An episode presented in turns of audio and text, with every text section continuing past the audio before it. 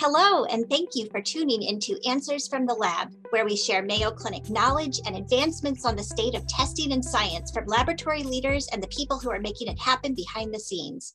I'm Dr. Bobbi Pritt, the chair of the Division of Clinical Microbiology in the Department of Laboratory Medicine and Pathology at Mayo Clinic in Rochester, Minnesota. With me today is Dr. Bill Morice, the chair of the Department of Laboratory Medicine and Pathology at Mayo Clinic and the president of Mayo Clinic Laboratories. This is our weekly discussion with Dr. Morice, in which we learn about updates in the field of laboratory medicine and pathology. Hi, Bill. Welcome back. Yeah, I hope you had a great Christmas holiday. I did. How about you? I did indeed. I'm still in northern Minnesota experiencing true winter up here, but yeah, I had a great holiday. Yeah, it looks lovely. We also had a really uh, safe, relaxing time, just the two of us. I hope that all of our listeners had a good holiday season as well. Maybe got to safely see some friends and family.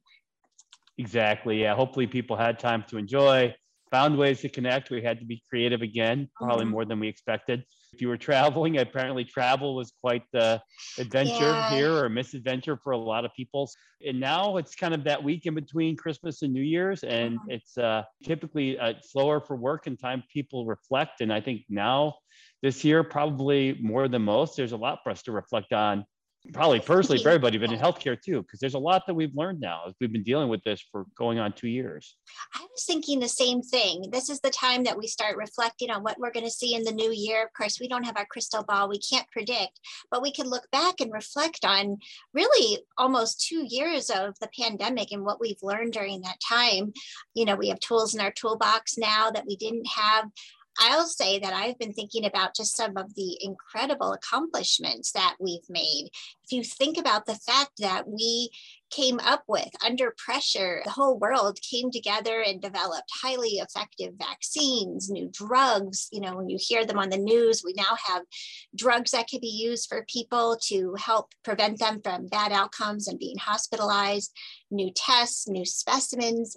We've really learned a lot it's been a time of great stress, but a time of great innovation uh-huh. and teamwork at the same time, to your point. And I think that we did learn that there is a lot of resilience in the uh-huh. healthcare system, and that includes those who support healthcare through technologies.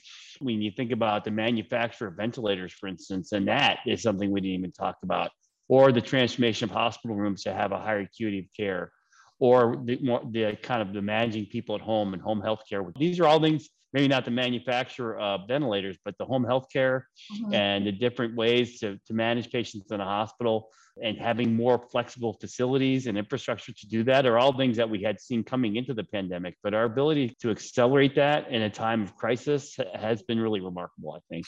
I agree. The resiliency and the innovation. We, as you said, we're already looking into things like deploying telehealth more broadly, but now look at how broadly it's been deployed successfully. Working remotely, things that we talked about in the past, now working remotely is in a lot of people's careers and schedules also some of the new things I've seen from the lab standpoint, getting your own tests through the FDA under emergency use authorization. Labs typically hadn't worked closely with the FDA to get their lab developed tests with this special emergency use authorization. A lot of labs did that during the pandemic in the United States. And then looking at new specimens like saliva, not something we typically did for respiratory virus detection, or looking for ways to save on reagents, such as pooling specimens. These were things that we all did and learned a lot from in the process. And I think we're going to see a lot of these stick around to varying extents. One of the things that I think is really significant about healthcare, as you said, a lot of these ideas were on the shelf mm-hmm. pre-COVID, right? And and COVID really forced us, if you will, and so it, from an optimistic way, could you say provide the opportunity for us to bring these down because there's a lot of reasons why in healthcare the ideas tend to sit on the shelf, so to speak, and, and part of it's because of the regulatory process around this, which you mentioned, there was more flexibility there, more dynamic between labs and regulators on how to do that, and also just societal expectations on healthcare pre-pandemic in particular, but as you and I were training, and particularly me, you know, I went to med school in the late 80s and early 90s. There was a very concrete uh, sort of stereotype view of how you interacted with the, with the provider, with the physician. You went into the office, those sorts of things. I think coming out of this, two of the things that are really going to change in healthcare are this whole expectation of mobility. I mean, that whole going to your doctor, oftentimes people move to a place specifically because they knew they could get great, good health care. I think back to when Rochester was ranked as one of the top 10 cities in the country to live in. Part of that was because Mayo Clinic is there, a big part of it, and you had good health care. Well, that's going to change as people move around, how they interact with healthcare, virtual care, having their portability of their health record. So wherever they show up, anyone knows what's going on with that individual. I think these are things that are going to really change. The other thing that I think is really going to change is this whole acceleration of platform, you know, where in, rather than having a very, what we call linear supply chain, where something is produced, you go to someone who has it, you get it, in this case, healthcare, versus platform where you create virtual environments where producers and consumers come together. You know, we had started that direction, of course, with Dr. Farrugia's leadership, a big part of 2030, but I really think that's going to accelerate as well, because that kind of goes hand in hand with this mobility is people wanting, to your point, they have different expectations of how they can get a test, where they can get a test, how that information goes back to them, where they can take that information to get more information or interpretation. These, I think, are things that are going to be really exciting because I think it'll improve access to healthcare. I think it'll be a positive, but also be really challenging because it means that for those of us in healthcare, the conveyor belt and acceleration of change is just is just beginning yeah, there's going to be a lot for us to think about and make sure that we're still a part of it as we go forward with all of these things. But I agree, like the platform idea of being able to just go and find what tests are available, and they might be by multiple different healthcare providers. That's something that we've seen pop up and it's been widely used, especially folks that have been traveling for the holidays. They want to get a test. Some states have systems where they can just go on, you can find out where your local testing system is.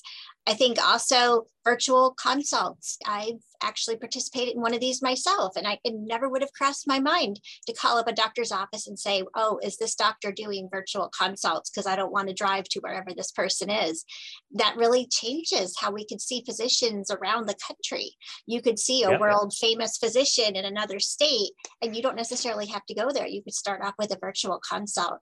I think patients appreciate that convenience, and it's going to improve access to care.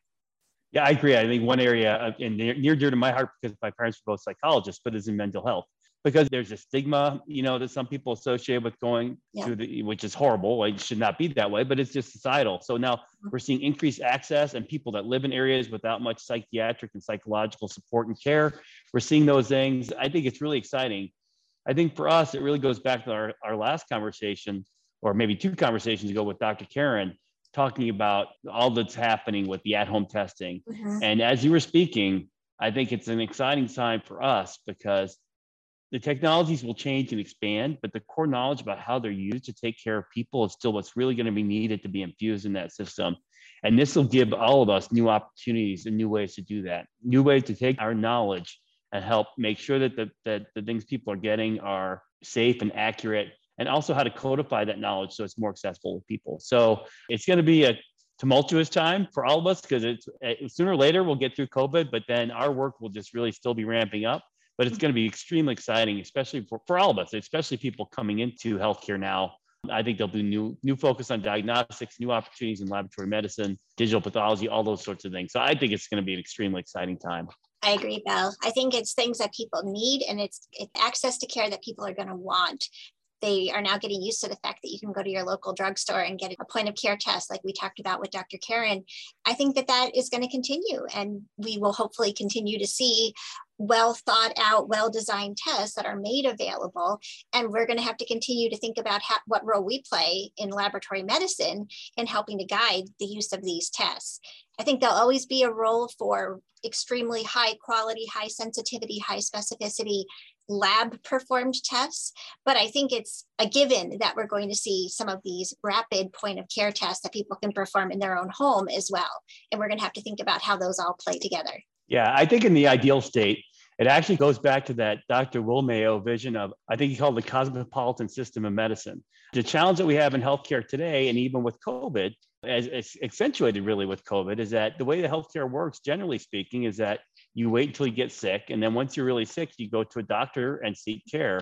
Now, if we have a lot more information disseminated and in people's hands, the hope is that there'll be you won't you won't have to wait till you're really sick to, to get interact a meaningful interaction with a physician or care provider that will help you with your health and wellness and well-being so you're right the hospitals there'll still be surgeries there'll still be clinical labs there'll still be all those things but they'll be part of a system which is designed more and more around the needs of individual people, which is great. I mean, that's of course back to us and Mayo and the needs of the patient come first. And we're not the only healthcare organization that has that mission. Of, we all do, right? It'll be new opportunities for healthcare to really better serve people, and lots for us to talk about. So, yes, and it won't just be absolutely. COVID. I mean, thank God. Thank goodness. I know. I'm, yeah, I think we're all getting sick of hearing about COVID. We'll keep talking about it and what we need to know.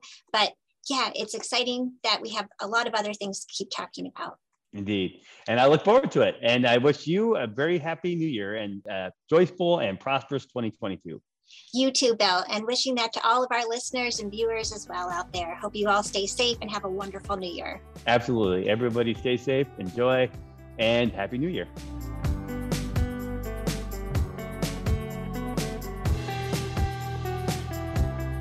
Thank you so much for tuning in to Answers from the Lab. Be sure to subscribe to this podcast and don't forget to tune in every Thursday and every other Tuesday.